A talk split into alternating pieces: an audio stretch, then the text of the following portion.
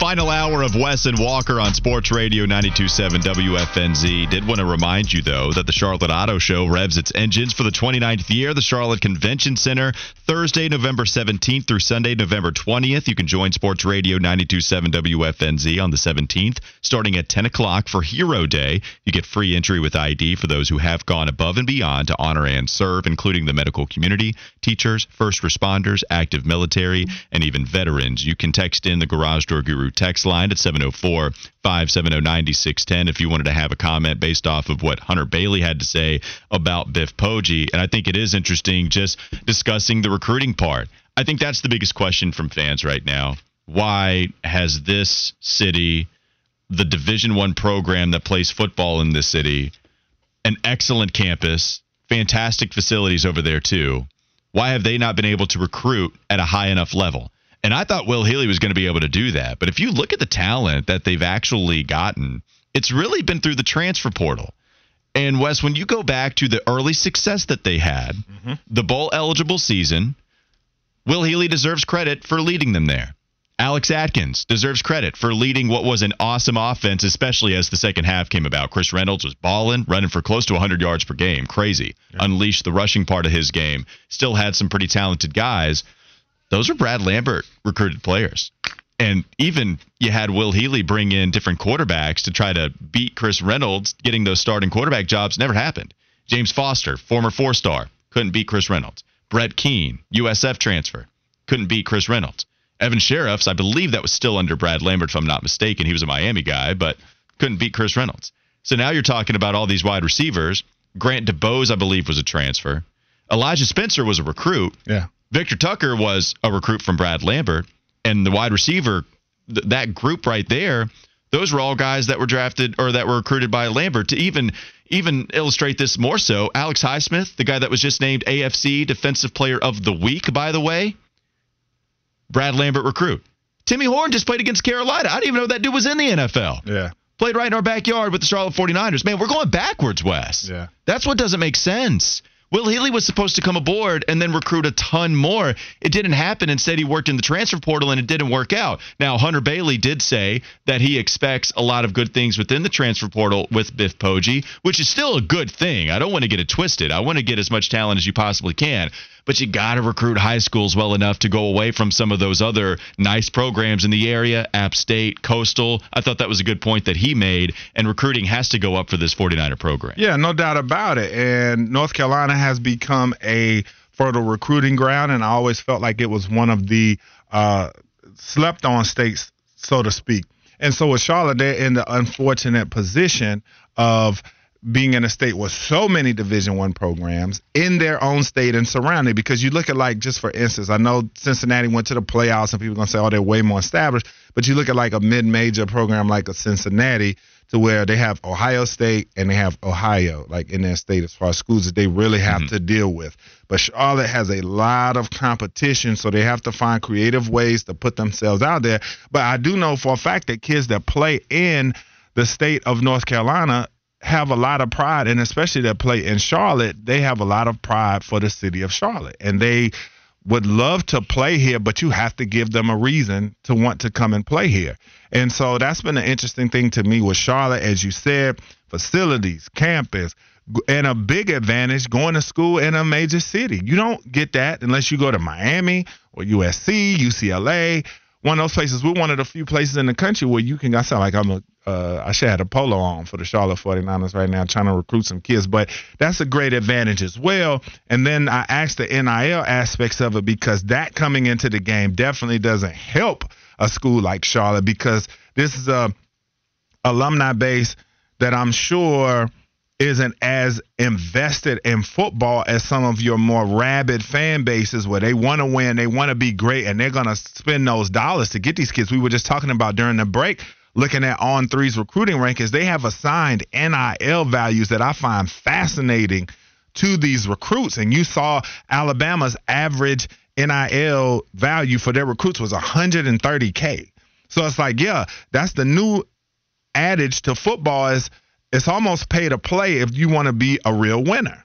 And so for Charlotte too, I wonder do they have the alumni base that's willing to invest in football, that's going to pay for recruits to come there and turn this program around as well? That's the thing I think that will be interesting to see with Biff.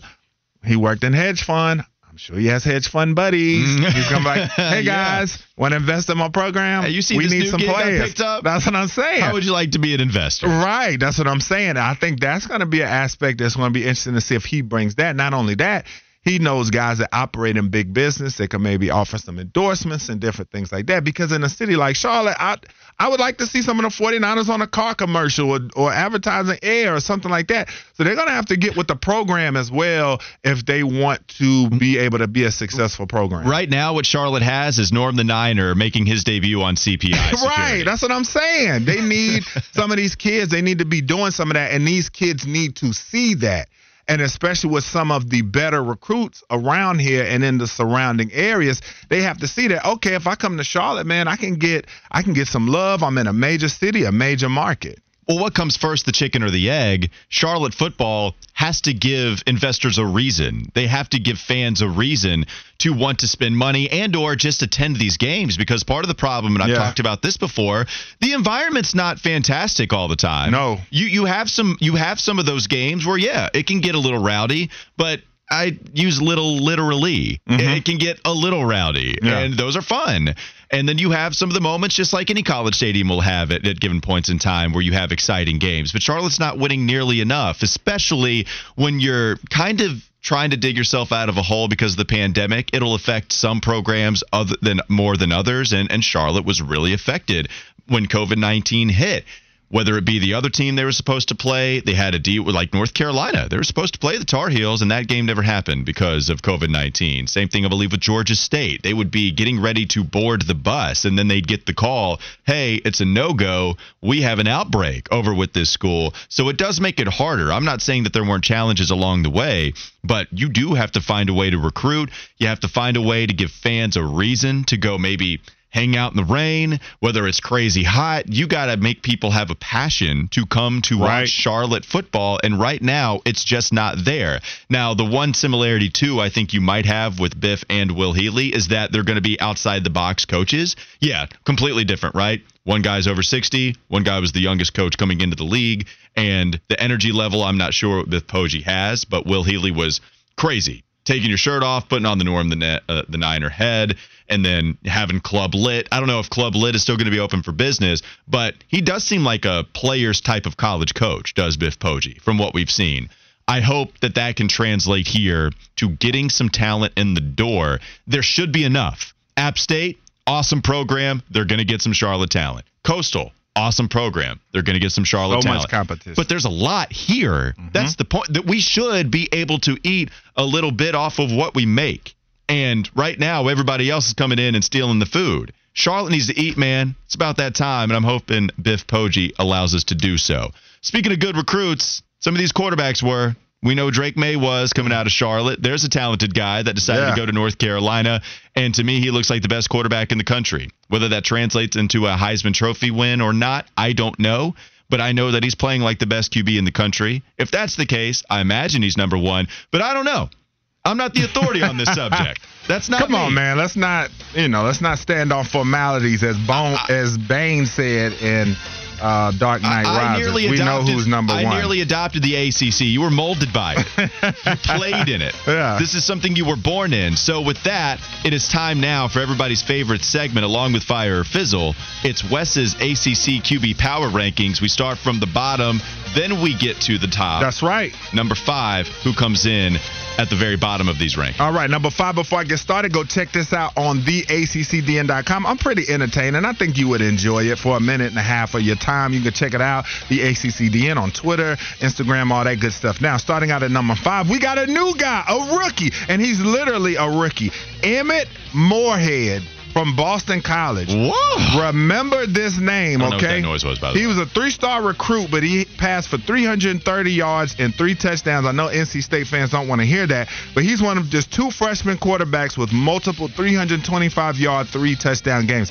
He's a true drop back passer. He goes about 6'5", 6'6", Cali kid. He's got the hair and all that. But man, he's got a gun. I mean, he's got a well, excuse me, with the times, he's got a great arm. Okay, he had one throw against NC State. Man, he gets hit rolling to his right, and he threw a dart 20 yards on the sideline spectacular. So yeah, he's a kid to watch out for going forward. The second time in two weeks that we've seen a QB make its uh, his debut in the top five. This time it's Morehead. Last week it was Bubba Cunningham coming in, the quarterback of Louisville. All right, who comes in at number four? Number four, Sam Hartman. Uh, he's holding it down. You know, there wasn't anybody below him that could pass him. But, you know, he threw the critical mistake against North Carolina, but he still had 320 passing yards, four passing touchdowns.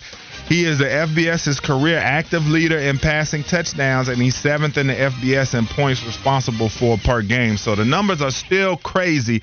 It's just he's had a lot of big mistakes as of late. So you have Sam Hartman fall all the way down to four. This has he to was be the four lowest. last week. Oh, yeah. he was four. Yeah, last he's week. four last week. Okay, yeah. so he stays right there, Yes. but barely after what we've he's seen hanging on him. by a thread. Yeah, still statistically pretty good, but also another timely turnover in that Yes. game against North Carolina. Yes. Who's number three? Number three, Jordan Travis, uh, still holding it down there. He had three passing touchdowns versus Syracuse. The Noles have won three in a row, and he's completed at least 60% of his passes in 11 of his last 14 games. So the Noles are starting to roll a little bit, and he's playing good football. He's a big reason why. Number two. Who is that, Wes? Number two, my man Riley Leonard, the Hooper. Uh, Hey, I, that, that footage is on the melt too. The basketball footage. I have to show it to you. But he had 310 total yards, three TDR versus Virginia Tech.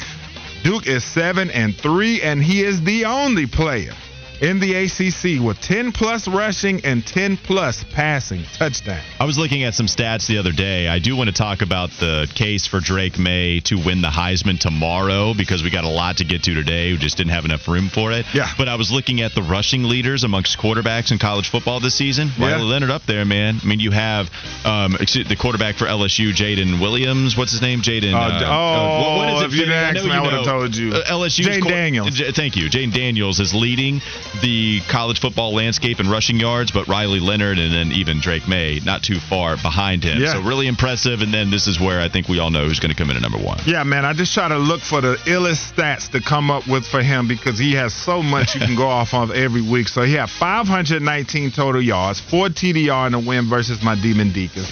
He accounted for 88% of Carolina's total yards in that football game. And then for the crazy stat, on the season, he has 134 completions over 10 yards. I mean, it's just every week it's just something more and more insane that comes out where you just read it and your jaw drops. I don't want to break everything that I was going to say for the Drake Maye Heisman conversation, but I was kind of looking at some research too about him. Despite all of us giving him a ton of praise, the numbers he's on pace for are absolutely ridiculous, and to, it's to the point where I don't even know if we're talking enough about what Drake Maye is doing as a redshirt freshman. What he's doing in some areas is unprecedented at that age. Coming in to college football, it's that crazy to watch what he's doing, and if he continues this up, throws for I don't know 350 a game, rushes for 50 yards, which is conservative considering what he's done the past month, month and a half. What he's on pace for is truly some elite company. That'll do it for Wes Bryant's ACC top five QBs. We'll get to maybe some of the reaction there. I Want to hear what Fitty has to say as well. And then we can have some of your reaction from the listener, the Garage Door Guru text line, 704 570 9610. We'll also come back with some more Carolina Panthers conversation. Is there something to be said about Baker Mayfield having experienced Baltimore before when he played in their division? We'll get to that on the Wes and Walker Show, Sports Radio 927 WFNZ.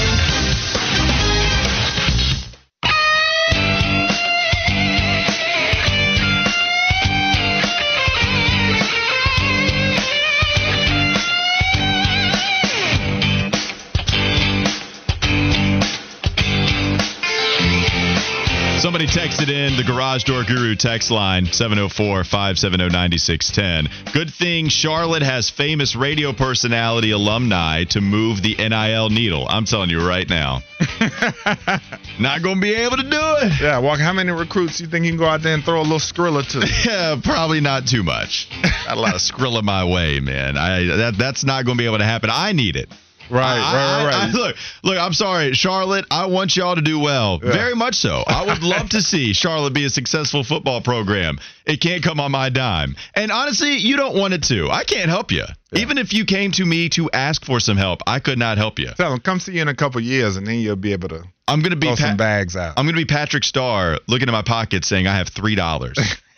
this is how I can help. Now use it wisely, Mr. Mike Hill, 704 570 9610. The Carolina Panthers are 12 and a half point underdogs against Baltimore. But if you look at Baker Mayfield's history against Baltimore, it's not too bad has of an above 80 passer rating against Baltimore during the times that he's played them. Knows the system. It's not like you have a different coach. It's not like you have a different QB with Baltimore. I know he's not facing against Lamar Jackson. He's facing that defense, yet still, you do have some insight as to what Baltimore might do. Do you think there is something to be said that Baker Mayfield has some experience against the Ravens to maybe help him get another start for the Carolina Panthers, or do you think that's completely thrown out the window. Dude wasn't playing like that in Cle- like that for Carolina like he was in Cleveland, and so there's really no comparison that we can make this weekend. I mean, even when you look at his career numbers against the Ravens, it's nothing that's going to bowl you over. I yeah, mean, it's not 58 percent, 2,221 yards, but the biggest thing, 13 TDs to nine interceptions. I mean, he have he may have a little bit of familiarity with the Ravens, but it's not going to help him this week. It's a completely different team that he's walking in there with, and this is a different Baltimore team than a lot of the ones that he's faced. Probably with a little bit worse defense than he's accustomed to playing against, but. No, I don't. I don't think it does much uh, as far as him having experience because we know Baker's not an elite quarterback, so it doesn't really matter at this point. He's just going to try to go in there to do the best that he can. We did get a text from Moose in, and I'm not going to read it because I'm sure Fitty is just going to save it for the text of the day. So yeah. stick around for text of the day. But Moose is clowning me, and we can we can read that a little bit later on. Yeah, I'm sure yeah. that'll be the text of the day for Fitty. You know, yeah, it's going to be a problem. Maybe you could take a recruit to Bossy Beulah's. I'd pay for all their meal. They can go double fries. They can go a couple chicken sandwiches. I guess that's the thing. I mean, really, if Fitty cared about Charlotte's program, he's got the fat stacks, as he says. Yeah. So maybe some maybe some recruits could go hang out with Fitty, and Fitty could pay for their bossy yeah, As his food comes in the room smelling delicious. I don't know what it is. It what smells it? like McDonald's, is it? It's Bossy Beulah's. Oh, is it really? Yeah. Oh, goodness oh, gracious. man, he's eating good today. I said it smells like McDonald's. The fries is what did it for me. I thought it was the fries that smelled like that. Mm. I, I hate that I'm even in the room with it. And I love the chicken sandwich, but you've ruined it for me. Like I can't ever go there now because I'm all going to be reminded of you setting a trap up. Well, you know, Flounder did come in the studio to come get ready for the food run, and you could have offered like, "Hey guys, what you want? I'll buy." That, that, didn't happen. I'm rolling. And so now I'm about to eat the best chicken sandwich that Charlotte has to offer with some great fries and a Coke. But the thing is, Flounder is associated with you, and while he seems way different, I still don't know if I'm completely comfortable with him paying for me. Honestly, I hate it. And you are the one that offered. I, I brought my wallet to Bossy Beulah's. That was not a forgetting wallet type of thing. That was you offering to pay for my meal to get the show started on the right foot. You knew that we were going to be working together. But then, of course, you want to use that and throw it in my face and say that you paid for it and I never never paid you back. Yep, I got us off the rails right there, but it's okay. Yeah, that was your fault. I was trying to talk about the Carolina Panthers, but you decided that you didn't yeah, want to anymore. Um, let's go to a soundbite. Let's see if Steve Smith stop eating real quickly, just one second. Your bossy Beulah's, and then get a set for a soundbite. Fitty. Steve Smith joined Kyle Bailey on the Kyle Bailey Show, and he discussed how stopping the run will be the hardest task for Carolina to complete against Baltimore. Yeah, they can try. You know, it's going to be a daunting task where you struggle to, you know, really hmm. uh, capture the edge. Uh, obviously, because of uh, Derrick Brown not being in the game against Cincinnati, but at the end of the day, the Baltimore Ravens are going to run the football. That's what they do well. Um, that's how their offense is built. And so the emphasis on stopping them um, is going to be uh, extremely important. Here's what's interesting to me about Carolina you want to talk about analytics and measuring these individual players. I got some ESPN analytics for you. Okay. And it's all about the defensive line. This is a defensive line where we've talked about how they've had some real struggle stopping the run, right? Like it's mm-hmm. a problem for Carolina. We've seen that rear its head quite a bit this season, whether it be in certain spots the first half or the second half that's taken place thus far. If you go to run stop win rate among all of the edge players in the NFL, Yetur Gross Matos is actually sixth on that list. Now, the problem with him is not being able to generate a pass rush. We know that already. Yeah. I guess I didn't understand just how good he is right now at stopping the run anytime a ball carrier comes his way. That's an encouraging sign. You need to have some semblance of pass rush a part of that game, but it's still nice to see. When it comes to run stop win rate among defensive tackles, Derrick Brown, not as surprising, is also sixth in the league amongst all the big guys. If you go to pass rush win rate, Matthew Ioannidis is seventh among all defensive tackles in the league, and Derrick Brown is actually 10th. And I think that's probably the biggest stat out of all of them we just talked about because that's always been something we've wanted from him. Be an interior pass rusher. Interior pass rush is king. Quarterbacks hate that the most. They'd rather be flushed outside rather than, you know, stepping up into the pocket and boom, getting smacked. That's what's key. I just thought that was something worth noting when we discuss the Panthers defense struggling in certain aspects. You do have a few guys show up in different categories when it comes to the ESPN analytics side of things. What are you seeing when you watch Carolina's defense? And are you seeing some of the success that ESPN analytics might be telling you are about some of these individuals we talked about? Yeah, you see some of it, especially from Derrick Brown. Of course, he's a guy that definitely controls the line of scrimmage, but he needs more help around him and Gross Matos, as we talked about, we saw Marquis Haynes and what he can do off the edge, but we know why Matos is the guy they want to go with there because he gives you a little bit better balance, even if you lose a little bit on the pass rush. But they're going to need all those guys this week for them to be successful against the Ravens. Each of those guys are going to have to equal up to their grade uh, to be able to slow down this Ravens rushing attack. This is a game that you know, strap it up, chin strap tight as it can go because you know this is going to be a physical football game from start to finish. You know what they're going to do. They know what they're going to do. And so uh, they've got to be ready. So those are promising things. Uh, you know, when I see them against Atlanta, they did a good job against the defense there. And I see a, a, a defensive line that, you know, Derrick Brown wreaks havoc. And that allows other guys to get one on one opportunities. And whether they make the most of that or not, they've been a little bit inconsistent. So the thing I see when I watch them is I see inconsistency, but guys that have potential to be able to make some plays. So if you look at Baltimore, the first six games of the season, they finished three and three. One of the reasons Baltimore was losing, it's because of their ineffectiveness in the fourth quarter. Lamar Jackson was getting a lot of flack thrown his way because he was struggling in the fourth quarter, but the first three, they were able to build a lead. Even that game two against Miami was insane. 42 to 38. That game was wild down the stretch, if y'all remember. And Lamar struggled in the fourth quarter, even though he threw for 318 yards. Did have three touchdowns, no interceptions, but it wasn't, I guess, the level that Miami was able to come back from. And the defense, you could probably ba- uh, blame a little bit more in that contest. But all that to say, the last three games, Baltimore, they've been playing better. Had the victory against Cleveland, had the victory against Tampa Bay, also had their most recent victory against the New Orleans Saints. They have a little bit longer rest. It's not just a week later. You're going to get basic you're going to get you know a week and a half's rest time after they played on monday night against new orleans on november 7th and Lamar is kind of running the ball a little bit better. You know, at the first of the season, he had a couple of hundred yard games, had an 82 yard outing against the Saints. So that's up from his 43 and 59 the two games uh, prior. How much of a problem do you think Lamar is going to pose for this Carolina defense? Oh, it's going to be a big problem because, again, you have to account for everybody on the field. This Baltimore Ravens defense, I mean, not defense, this Baltimore Raven rushing attack, they lead the league in broken tackles. They have 29 broken tackles on the season and uh, they are eighth in yards after contact. So as I said, this is a physical game whether they have the ball or not.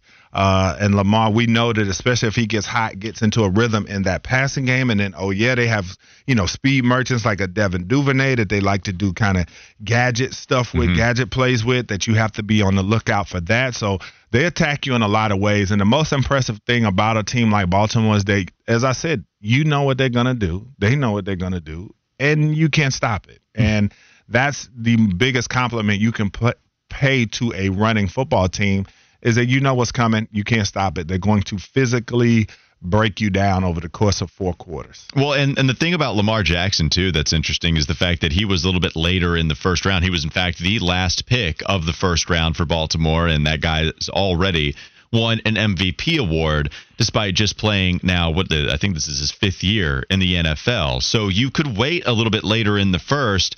Of course, I want to make that comparison to Carolina because we're hungry for a, a, nice quarterback here. They haven't invested in a while, and really ever since Cam Newton started to decline, you have not had a QB you felt good about. And it allows you to realize just how spoiled Carolina's been on the quarterback front. Has some good quarterbacks. At least they haven't gone through all of the craziness that a Cleveland Browns that they went through.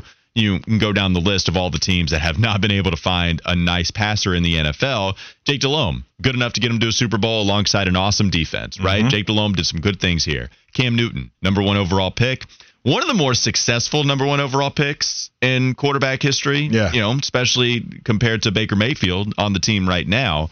So when you move on from Cam and then you go through Kyle Allen, you go through Baker Mayfield, Sam Darnold. Now we're going through PJ Walker, who we like, but it's because of the QB room surrounding him. Yes. You want to invest at QB. That's why I kind of look at a Hendon Hooker who might be there. I, I don't care where you draft him, Wes. I just want a QB. I don't care if you're in the top five and you're picking between Bryce Young, CJ Stroud, you're thinking about trading up for him, fine. Draft a QB. I don't care if you're waiting a little bit later and you're thinking about Will Levis, even though I know that's not your guy. I don't care. If that's who you like, invest in QB. If you want to wait even a little bit later, and Hendon Hooker is someone, and the only reason people are talking themselves out of Hendon Hooker is that he's 24 years old, I just don't care. I don't wherever in the first round draft a QB because you can find most likely good QBs anywhere in the top 32 picks. It doesn't have to be top five. Like I, would like to have certainly the highest pick possible in yeah. some, and because it allows you to have your pick of the litter.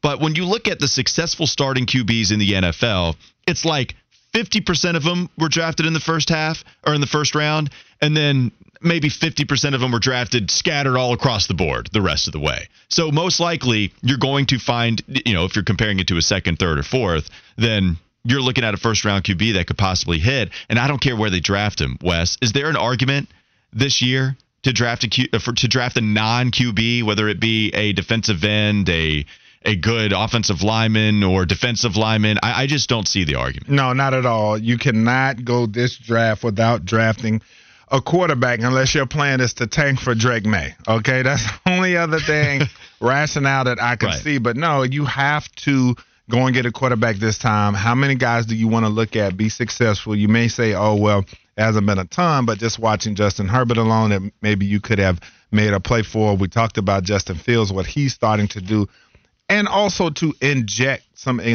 excitement into this fan base uh, even if you're losing, if you got a young guy quarterback that's showing promise or a young guy that gets out there and and plays well, that injects fan it, that injects incitement even if they're not winning to the point of getting to the playoffs. So that's what you want as well because if fans have to come back to the stadium again to see a team that's not winning, there's no excitement on the offense and you just have to offer them that, you know, which it's not the worst thing in the world to get a great player in the trenches, but if that's all you're offering them coming out of this season, I think you are doing your fan base a disservice. Well, and, and what uh, what I'm interested too with the NFL draft is just how much drafting tools at the quarterback position has helped teams where you're not even looking so much at the production from some of these guys. And there have been QBs that have had better years, but don't look like nearly the type of prospect that a Josh Allen might be, for example. I mean, I was crazy wrong, and I think a lot of people were,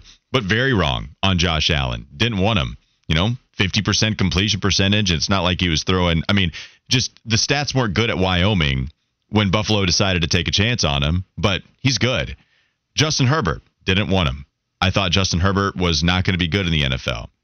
Guy's crazy. Okay, I mean, what what he can do on a football field, I, I covet that quite a bit. And they wanted him apparently. Yeah, I was Marty a big fan of Justin. Yeah, not me, not me. and, but but the tools are there, right? Yeah. The physical profile is absolutely there. And then even a Justin Fields, I did want Justin Fields. Mm-hmm. I wanted Carolina to take a shot at him, and now you're starting to see the tools translate at least within the last month. I wonder if you know because Bryce Young doesn't have that because he is the smaller quarterback because you know Hendon Hooker I mean, I guess the age is really the problem with Hendon, mm-hmm. but you don't have one of these Terminator QBs, one of these QBs that were created in a lab almost, and, and maybe the production isn't as good, but the bodies were. Yeah. I, I wonder how much that is a part of the process. I don't care whether, like, I'm, I'm still drafting one. I just wonder how much that is a part of the process from these NFL evaluators saying, wait, we've seen, you know, toolsy quarterbacks come in and actually start to play well is that something you're looking at more so than even just the production from some of these other guys? No, I, I watch how they play. How accurate are you? You know, can you battle through adversity? Intangibles, you know, galore. But no, man, because these kids now they're so well trained when they come. Even, even at the youth level, you look at kids like Bryce Young, C.J. Stroud. These kids have been playing quarterback since they were six, seven years old They've been at these camps. They've been studying pro offenses, pro route concepts, all these things for so long that when they come to the NFL, a lot of times, you know, they're they don't need to sit necessarily for years to figure things out. They can pick up things fairly quickly. And those size, you know, big, strong, fast is going to always be tantalizing. But when you're talking about these guys, CJ Stroud, you know, he's not a huge guy, but I like cerebral quarterbacks that's going to pick up the playbook quickly, that are accurate guys. And that's what I think about Bryce Young. Yeah, the size might not be there, and he'll put on some more weight as he gets older. But just as far as just his intangibles, his pocket presence is tremendous. But his accuracy, he's got great arm strength. I mean, he's to me, he's got all the tools that you want for guy to run your offense. Yeah, and, and CJ Stroud seems to be the QB among the top two guys that you would draft if you want, you know, the six three frame, weighs 220, has a strong arm, also bendy, right, can throw it at a, a couple different angles. He got so, whip. Yeah, yeah, it's impressive, and the progression is the part of the game for him. I think people are waiting on to see if that continues to develop. Let's go to the Fitty Flash before we go to this day in sports history. What is the last? Is he gonna be able to talk? Yeah, man, I'm ready to go back here. Got some news coming out from the Hornets and the Panthers. Hornets center Mark Williams suffered a left ankle sprain in last night's game for the Swarm. The Swarm and will be unavailable for the Hornets tonight. Also, Miles Hartsfield for the Panthers was held out of held, held out of practice today.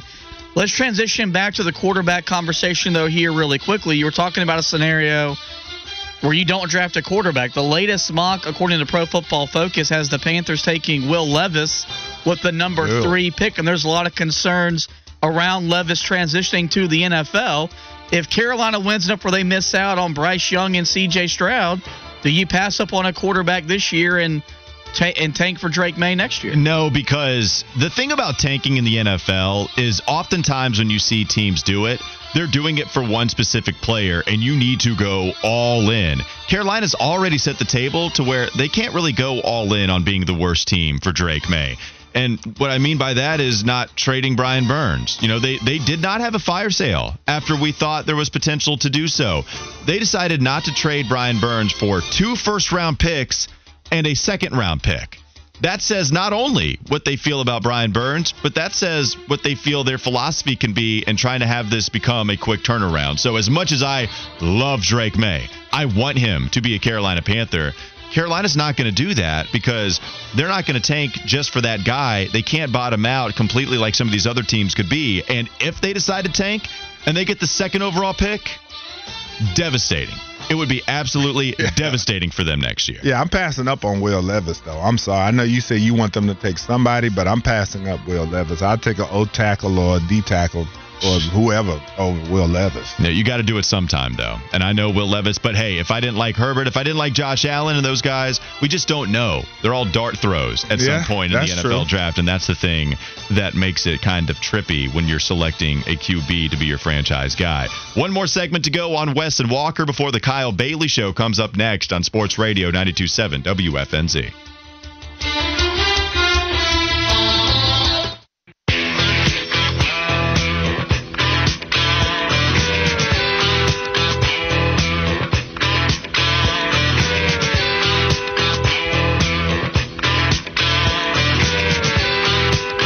Wes is continuing to pile on the amount of shows I need to watch. Fiddy's giving me some shows I need to watch. Wes is doing that, but Fiddy's also just watching a lot of sports. Fiddy's not necessarily watching some of these reality shows that we talked about. There are no guilty pleasure shows that we talked about maybe a couple of weeks ago. You're telling me to watch Last Chance U. though, Yeah, I 'cause- can't believe I was floored that neither one of you have watched. Like I just thought when I said that the new season of basketball is I think it's coming out on Friday. They didn't put a date, but if they're promoing it, it's probably coming Friday. And both of y'all was like, I've never seen that. I'm like, what? I've never been interested enough. I know some people watch it. I just but one the problem is there are so many different shows people tell you need to watch, man. Yeah, And so the, and, and the thing about it's different for movies because Uh-huh. movies is just invest an hour and a half, 2 hours Yeah. maybe and you're good. For shows, you got to invest a lot of time. You got to be invested to maybe even binge that thing and then you have to, you know, make sure that you pay attention to it. If you can't get to it this day, then I got to remember to watch it the next day. And I just don't feel like I have that type of time. Y'all get hooked on Last Chance. You trust me. I, I mean, don't- I just thought with us being sports guys, that'd be right up your alley. Well, I think for me, as much as I like sports, I feel like sports movies aren't very good for the most part. I mean, they're fine, but sports movies aren't very good. But the shows, I do remember when we talk about like reality shows. Do you guys remember what was it? Hoover High? Was it two a days, right? Do you remember the reality show Two a Days? Or are you still mad at me for saying I don't think sports movies are very yeah, good? man, I'm I'm I'm sitting here. I know Fitty must be floored back Yeah. there as well, saying sports. No, this is very much a Wow. two against one scenario, like it usually is. This this might be your worst take Yeah, ever. man, this is this is So, bad. so you're telling me? Let me go through just the five greatest sports movies off the top of my head. Okay. Um, Hoosiers, Remember the Titans, um, any Rocky, m- mainly Rocky Four, uh, Rudy, Glory Road, Varsity Blues, The program, Replacements, Any The Given Longest Sunday. Yard. Varsity Blues is so trash. You're you're telling me? Yo, come you're telling on, me man. none Varsity Blues- are good. but you Vars- bugging. Varsity Blues, trash. And I know, but that that's like the most hot movie take because people love it. People love. It's not Varsity great Blues. acting. I'm not saying it's an Oscar award winning movie, but Mm-hmm. just for what it was, especially during my time period coming up, that was high school for me. Sure. Varsity Blues was fire football I, movie. I grew I grew up watching. Remember that the might Ti- need to be fire fizzle. Remember the Titans. I remember watching that every single year in elementary school, twice a year. Because and you're complaining? It's a great movie. it's a great movie. I'm I'm I can quote every single word of it. It's a good movie. Walker probably a guy that he goes and watches French films at some snobby Hell theater, no. drinking a glass of wine and No, I don't do that. watching French films, and you have to read the subtitles. No, sports movies are fine. I, I do like Remember the Titans. Hoosiers, I mean that the Hoosiers is good. We Blue up- chips. I grew up. wa- No, Blue Blue Chips is worse than Varsity Blues. I've never seen Blue Chips, but I mean the fact that you're hating on like all time great sports movies. When you Um, say, but when me you say that bad, what is it that makes them bad? Are you looking for like elite acting and great storylines and Oscar Sand- nominees? Sandlot is elite. Love Sandlot. Sandlot is a fantastic. But you even say like Field of Dreams isn't good. You yeah, think no, Field of okay, Dreams yeah. is Field of Dreams is a it's a terrible movie. So, but there's a lot that are kind of like that happy feely. Not and, really like- though. Yes, there are. Uh, okay, name me some. I just named you ten great that are happy movies. that are happy feely movies that aren't even all that Tell great. me the movies, what ones that you think are trash. Just give me like five. Let me look them up because there's so many. I Oh, need That's make how you know. That's how you know your take is bad. Because if you knew, if you knew off the top of your head bad movies, you wouldn't have to. Oh, let me go to the internet look Yeah. up which movies are Yeah, bad. why don't you? Yeah, I mean, I just get- gave you two off the top of my head. I do like Moneyball. Moneyball's pretty good. Moneyball was great. King Richard was excellent. So I will say King Richards was good. I don't know if you can count that. as No, that was great. Yeah, King Richards is an excellent movie. Um, I'm just talking about some of the like Field of Dreams. What I was thinking of. I don't think Rudy's a very good movie. Oh, Plus, he was offsides, and I stand by that. Rudy everybody. damn that made me cry. Yeah, I mean, well, oh, yeah, not me, man. Like, good for him though. I've never seen Brian's song, by the way. I, don't I if mean, I guys- haven't either. You would not but- slander the Brian song Wake Forest. I- I you know. would not. Have you ever I seen know, the Cinderella Man about the boxer Jim Braddock back in the day who's having to eat fried bologna sandwiches while winning boxing heavyweight titles? I saw a Million Dollar Baby. I did like that movie. That was a good But one. But then he starts naming movies that they're all like good. He's like, oh, I did see this. It was good. I Blind, did see that. it was good. Blindside. Come on now. Blindside's not good. But that was supposed to be feel What? good, whatever, whatever. But that Blind- was a good movie. No, it wasn't. Blindside was a okay, bad all movie. right. So, so screw the walk off. Screw what's. Why is that not a good movie? because Because you have no heart. You you. Michael Oher tells you that's a bad movie Oh, and hates but- it himself. Oh, But the Oh. storyline alone, Yeah. forget You- who it's about. You're just a non-compassionate bastard. That's what you are. I- Michael Oher told you that, and he was saying that it wasn't even true, and they tried to portray Michael Oher like this Okay. absolute idiot, like it wasn't a very good movie, and everybody Did fell in you love did with you ever read Bullock the play- book? Did you ever read the book? No, I didn't read the book. Okay. What, what do you want me to? He What was about an Andy Ga- absolute idiot. No guy's gonna come out and say, "Yeah, I was a dumbass." Yeah. Only a dumbass would say, "Hey, I was an idiot before this But- family but you can talk showed about, me the light." But you, yes, yes. Congratulations to what is it, the Tuohys? They did all of this where Michael Oher was like. The thing about the movie is that it portrays him in a way that Michael Oher said was false with some of these other tests that he had to take and whatever. Yeah, Blindside. what is about not some a of the good movie. recent ones? Did you watch Hustle on Netflix with Adam Sandler? Uh, yeah, Hustle's a good popcorn movie, man. I like that one. Okay, does what that about even mean? what about Hidden Gems? Never seen it. You Never- should watch that. Never seen it. Uh, we're getting some tag. Happy now. Happy Gilmore. I love. I love that. Draft Day is awful. White Get Man Can't Jump. Draft Day is Yeah, Draft Day was trash, but I do like to watch it just because. Uh, White Men Can't Jump. Uh, somebody else agrees with me with no. You White of all no, people should no, love White yeah, Men Can't Jump. Yeah, I yeah, abs- because you're white and you can't jump. I absolutely love White Man. Let, us go test our verticals, you and me, right now. see Okay, who let's can go. jump a little bit Come on, higher. Because man. I, you, you see the I light can't even here? slide a piece of paper between you and the ground when you jump. Space Jam. I mean, yeah, it's a classic. Love Space Jam. The, well, the MJ fat. version, the LeBron version, I enjoyed the LeBron version as a father. That did hit me a little different. I know we slander LeBron, but this last Space Jam I did like for the father son aspect. Um, Longest Yard is not very good, Which one? which you said was overrated. the one with Adam Sandler? Yeah. I think that was I. I liked you, it a I- lot. you- we agreed. You said that was overrated. That longest yard is. You had that take before, unless you just want to lie. That's what you do. Friday Night Lights. You better. you better not answer this one.